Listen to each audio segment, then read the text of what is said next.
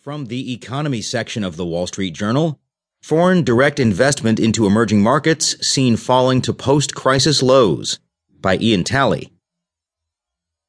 Foreign direct investment into emerging markets, the lifeblood of economic growth for industrializing nations, is set to slide to post crisis lows this year, curbed in part by U.S. President Donald Trump's protectionist trade agenda.